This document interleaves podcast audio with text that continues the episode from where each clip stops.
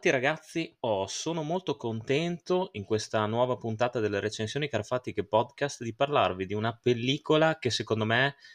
in pochi hanno visto. Qua, di noi è stato, da noi è stato un bagno, veramente un bagno di sangue. Uh, credo che l'abbiano vista in quattro, a parte gli esercenti delle sale cinematografiche, io, qualche mio amico, Yussi, il mio socio di Degenerando e pochi altri. Adesso non so in patria la sua uscita, ma eh, il film è rimasto veramente qua da noi in sala pochissimo. Dopodiché è stato distribuito eh, immediatamente dopo, credo una settimana o dieci giorni, sul, su Netflix, perché appunto è stato raggiunto un accordo da parte della piattaforma streaming di acquistarlo direttamente, mandarlo su grande schermo proprio per un, un battito di ciglia, una scoreggia di farfalla se preferite, e poi mandarlo sulla piattaforma. Credo che lo troviate ancora. Io adesso non ne sono sicuro perché non ho mai avuto l'abbonamento Netflix, né mai lo avrò. Eh, e quindi insomma fatemi sapere se si riesce ancora a trovare sulla, sulla piattaforma di streaming in questione. Però nel caso potete recuperarlo, anzi. Per me è un acquisto consigliatissimo questo annientamento, Annihilation del 2018, diretto da quel regista così da poco che è Alex Garland che ha sceneggiato e diretto non accreditato Dread il giudice dell'Apocalisse non quella porcata di Stallone ma quel bellissimo film con Carl Urban come mm, interprete assoluto. Poi ha diretto come suo primo lungometraggio Ex Machina che è bellissimo un film della Madonna che anche qua si sono cagati in otto questo è il suo secondo lungometraggio tratto dal romanzo omonimo scritto da Jeff Vandermeer, che tra l'altro fa parte, è il primo capitolo della cosiddetta trilogia dell'area X, che comprende ancora eh, Autorità, mi sembra, il secondo romanzo, e l'ultimo capitolo è eh, Accettazione. Tutti e tre sono editi da Einaudi e sono usciti nel 2015, nel caso li vogliaste mm, recuperare. Io non ho letto il romanzo, però eh, dopo la visione di questo film mi riprometto di recuperarlo, anche se secondo me non è un romanzo facile, di facile lettura né di facile comprensione, perché comunque i messaggi eh, in annientamento sono molteplici e sicuramente tutti non sono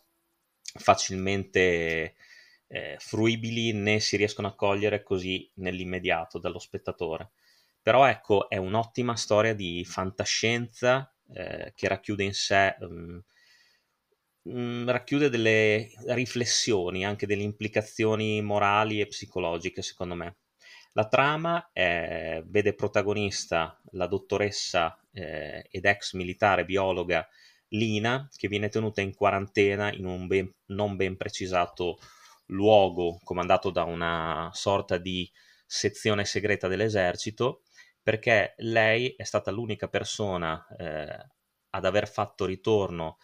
dall'area X eh, insieme al marito Kane. Attraverso un flashback, Lina racconta quello che si ricorda della mh, mm, sua missione appunto nell'area X. Ricorda come Kane fosse eh, tornato da quella zona dopo un anno di missione, quando tutti ormai avevano perso le speranze circa il suo ritorno, si ammalò praticamente subito raggiungendo uno stato comatoso e Lina entrò in contatto così per tentare di salvare il marito con una squadra speciale dell'esercito capeggiata dalla dottore, dottoressa Ventress che spiega alla donna che l'area X è eh, diciamo una sorta di zona proibita dove le comunicazioni non, eh, sono praticamente azzerate, dove anche i droni non riescono a sorvolare, nella quale tre anni prima su un faro si era schiantato un corpo celeste che ha dato il via a una sorta di eh, fenomeno in continua espansione. C'è sostanzialmente questa cupola che sembra gelatinosa e viva, tutta colorata, che copre questa zona e continua a espandersi minacciando la totalità della Terra stessa. Tante missioni sono andate all'interno dell'area X, ma nessuno, eh, nessuna di queste missioni ha mai fatto ritorno. Soltanto appunto Kane, Lina e un gruppo di altre ragazze militari con la stessa dottore, dottoressa Ventress e una, una chimica, un'altra biologa, interpretata da Tessa Thompson, decidono di scoprire che cosa si nasconde nell'area X e decidono appunto di eh, entrarvi, ognuna per le motivazioni diverse, Lina per cercare una cura che possa guarire suo marito Kane. Da lì, appunto, lo spettatore verrà condotto insieme alle cinque donne in questo mondo eh, estremamente particolare, estremamente strano, che Alex Garland mette in scena con, una, con un rigore veramente raro eh, a vederlo al cinema al giorno d'oggi. Quindi magari lo spettatore che si aspetta un film di fantascienza tutto astronavi, esplosione, eh, alieni con la testa di cono che rapiscono esseri umani, rimarrà deluso e ne stia alla larga, perché questo film è molto molto lento nel ritmo. Eh, le scene d'azione sono pochissime e però vengono dosate e messe in scena eh, in una maniera estremamente giusta. Con queste creature che vediamo, scopriamo appunto che nell'area X qualsiasi forma di vita e non anche subisce una mutazione attraverso uno strano e inspiegabile fenomeno di rifrazione, rifrazione che influisce anche sul DNA di qualsiasi forma vivente. E quindi anche le nostre protagoniste si renderanno conto di stare a loro volta mutando. E quindi il tempo è veramente eh, tiranno, scorre molto velocemente, quindi bisognerà trovare una soluzione a questo problema prima che sia troppo tardi. Allora, Natalie Portman nel ruolo di Lina è bravissima, veramente un personaggio azzeccato, riesce a dare al, alla protagonista una sorta sia di determinazione e eh, di fragilità verso questa donna che appunto ha perso il marito, poi lo ritrova, ma allo stesso tempo è preoccupata a morte perché sta morendo e nessuno riesce a capire che cosa, che cosa abbia. Quindi andare nella, nell'area X è l'unica possibilità di salvezza per Kane, interpretato da Oscar Isaacs, che ha un minutaggio veramente irrisorio nel film, però la sua parte comunque è molto importante, non soltanto spinge eh, la protagonista Lina ad andare nell'area X, ma sarà anche fondamentale per scoprire cosa veramente è successo durante la sua missione. Le altre attrici sono Jennifer Jason Leigh, che secondo me è sempre in stato di grazia, ha avuto una rinascita artistica e recitativa davvero perfetta per quanto mi riguarda. Qui interpreta appunto la dottoressa Ventress, eh, che ehm, ha, in, eh, ha, il pensiero di appunto entrare nell'area X, lo scopriremo dopo perché, ma vuole a tutti i costi scoprire che cosa sta succedendo. E poi ci sono le due soldatesse eh, interpretate da Gina Rodriguez e eh, Tuva Novoti, bravissime nei ro- loro ruoli, e Tessa Thompson, come dicevo prima, che interpreta Josie Redek, l'altra scienziata, insomma. Il film, ripeto, ha un ritmo lentissimo, ma per uno spettatore che ha pazienza e soprattutto è curioso e eh, ha voglia di lasciarsi stupire dalla messa in scena di Garland, questo film è un capolavoro. Visivamente parlando è straordinario. La fotografia brillante, luminosa, eh, ci restituisce dei colori assolutamente vivi, come riusciamo a capire molto presto che l'area X stessa sia viva. anche quello che non è tangibile, anche quello che non è visibile è vivo. Si tratta di un'invasione aliena eh, che veramente è particolare, originalissima, ma non per questo meno minacciosa e sicuramente estremamente inquietante. Ripeto, non ho letto il romanzo, ma penso che eh, Jeff Vandermeer abbia un materiale dalla sua pazzesco che Garland abbia attinto nel mi- miglior modo possibile. Tra l'altro il regista lo scopriamo anche in eh, Men, l'ultima, l'ultima sua fatica eh, che è uscita l'anno scorso, eh, ha, sembra un privilegio per il colore verde e anche qui il verde è esaltato, è eh, saturato,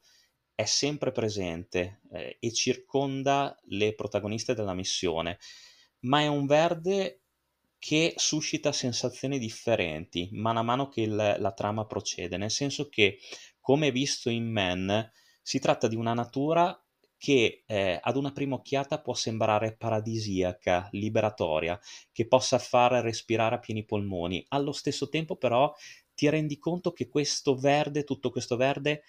è minaccioso, sembra quasi osservarti, sembra quasi tenerti d'occhio e seguirti passo dopo passo. È una natura che comunque ti opprime, che ti, eh, ti tenta, ti, mm, ti, invita con la sua bellezza e ti invita con la sua meravigliosità, la sua meraviglia, insomma, nel porsi, ma allo stesso tempo capisci che ti sta chiudendo in se stessa, ti sta stritolando. E questa cosa è messa in scena, ripeto, da Garland con una maestria veramente mm, ammirevole. Non mi stupisce che questo sia un autore che, se vogliamo, ha dei difetti, adesso me ne andrò a parlare, però è uno degli autori che mh, eh, usa il cinema come vera e propria forma artistica, che è in grado di ipnotizzare lo spettatore, che si immerge nel suo mondo, nel mondo da lui raccontato senza alcuna condizione e si immerge quasi senza rendersene neanche conto. In questo film, secondo me il migliore di quelli diretti finora da Garland, eh, si assiste ad una metamorfosi non soltanto fisica ma anche mentale delle protagoniste che lascia, lascia stupiti. E pur essendo, ripeto, un film a ritmo lento, eh, succede sempre qualcosa, ci sono sempre delle scoperte, sempre delle sorprese, ci sono degli omaggi bellissimi a capolavori del passato. C'è una scena eh, dove assistiamo a un macabro ritrovamento che ricorda tantissimo um, la scena della trasformazione con il ragno nella cosa sul lettino eh, dell'obitorio e già con questo omaggio, secondo me, per quanto mi riguarda, Garland ha già vinto tutto. Poi ci sono appunto le sequenze d'azione con queste creature mutate, quest'orso che fa veramente paura e questo coccodrillo che mm, si sta fondendo praticamente con uno squalo che sono realizzate benissimo. Ora forse come CGI si poteva fare meglio, però è anche vero che le scene sono notturne e anche aiutate da una fotografia che comunque risulta luminosa anche nelle scene buie eh, i difetti della CGI si notano ma non particolarmente e non vanno a, eh, a difettare nella, nella, messa in scena finale, insomma nella dinamicità della sequenza d'azione di cui vi ho appena parlato. Il finale è spiazzante, sorprendente, ripeto, secondo me ha grandissime implicazioni filosofiche e anche morali. Parla dell'essere umano, parla del suo rapporto con la natura e con il mondo, parla di un'invasione aliena che eh, monta, che eh, contamina la Terra in una maniera subdola e che trasforma appunto il DNA di qualsiasi creatura, migliorandolo? Forse sì, forse no. Questa è una delle grandi domande eh, che il regista e l'autore sicuramente dell'opera re- letteraria ci fanno ed è interessante ragionare su questa domanda perché per alcuni il mondo all'interno dell'area X può sembrare un incubo, ma non sempre, come dice la stessa protagonista Natalie Portman. Alle volte eh, la situazione appunto che si respira è quella di libertà, è quella di pace con se stessi e magari anche viene la voglia di lasciarsi andare al proprio destino all'interno dell'area X e diventare un tutt'uno con questo mondo. Sequenze meravigliose come quella della spiaggia dove crescono alberi cristallizzati è fantastica e anche lo scontro finale con la creatura che sembra essere, essere l'artefice di tutto quello che sta accadendo e il confronto appunto che ha con Natalie Portman è meraviglioso, girato veramente alla stragrande. Garland si conferma un grandissimo talento, è ancora giovane, quindi speriamo che eh, possa offrire alla settima arte ancora diverse appunto espressioni del suo genio creativo. Ecco, se posso dire perché Annientamento è il suo film da me preferito, perché Man straborda un po' per quanto mi riguarda. Garland, come dicevo prima, eh, l'ho accennato, ha forse il difetto certe volte di strabordare, di raccontarsela un po', di far vedere quanto è bravo e quanto ci sa fare, insomma, con la macchina da presa. Nessun dubbio su questo, però ecco quando si lascia troppo andare confonde lo spettatore e sicuramente lo lascia spiazzato, non nel senso più positivo del termine, mentre invece con annientamento, se vogliamo, segue una, stra- una trama che è intrisasi di mistero, ma è anche comunque eh, lineare, possiede una struttura classica anche da film di fantascienza, che però, ripeto, ha tutti gli aspetti di un film eh, sci-fi originale sicuramente, inserito in un contesto particolare, deciso e retto dalla bravura delle protagoniste, perché Natalie Portman, lo ripeto, è in equilibrio perfetto tra forza e debolezza, tra mascolinità e fragilità e questo la rende un personaggio molto complesso ed interessante. È sicuramente quello me- meglio sviluppato delle cinque protagoniste che si addentrano appunto in questa zona, però eh, è anche quello che si segue con, con maggior piacere. E ehm, ripeto, Annientamento è un film che vi consiglio di vedere, è un peccato che sia rimasto al cinema così poco. Ha una colonna sonora veramente minimale e questo io credo che sia stato fatto anche per dare ulteriore tensione alle scene del film. C'è questa attesa costante, ti aspetti sempre che debba succedere qualcosa e ehm, allo stesso tempo tu controlli quello che accade intorno a te e che le protagoniste ti fanno vedere. Ci sono dei flashback che vengono in cui le situazioni vengono spiegate attraverso dei ritrovamenti di telecamere, di video anche eh, che sono il frutto delle riprese della missione precedente con Oscar Isaac come protagonista. Ripeto, il finale è spiazzante, la colonna sonora, come ho già detto, è estremamente silenziosa, ci sono delle, degli accompagnamenti musicali, ma sono solamente sussurrati, solamente eh, accennati,